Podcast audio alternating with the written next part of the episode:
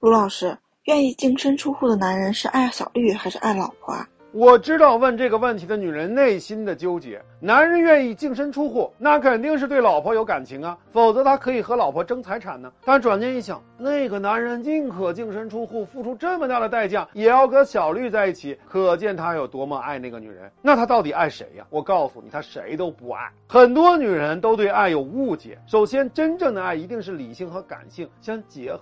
只有理性，那肯定不是爱，那是机器人；只有感性，那也不是爱，那是疯子。如果一个醉汉告诉你他是玉皇大帝，你会信吗？当然不信了，因为你知道一个人喝醉酒的时候说的话都是胡话。那一个男人在脑风期的时候说的话和一个醉汉有什么区别？此时男人就在自己的世界里，明明是脚踩两只船，还把自己弄得跟情圣似的，啊，好像为了爱要粉身碎骨也不怕。其实他就是自己跟自己玩，原配也好，小绿也好，都是配角，唯一的主角是他自己。他就是又当又立，对小绿呢一往情深，对原配呢仁至义尽。这么一做，他还是天下第一的好男人呢。这样他就不会有良心的愧疚了。其次，你要明白，爱是会变的。很多女人都会这么问，因为她认为啊，爱就是一种永远不会变的东西，要么有，要么没有。我做了十六年的婚姻咨询，见过太多男人在背叛刚刚被发现的时候，对妻子那个情深意重啊。等过了一年，甚至不到三个月，他就会把所有净身出户的承诺都推翻了，因为他已经完成了渣化的过程。随着和老婆撕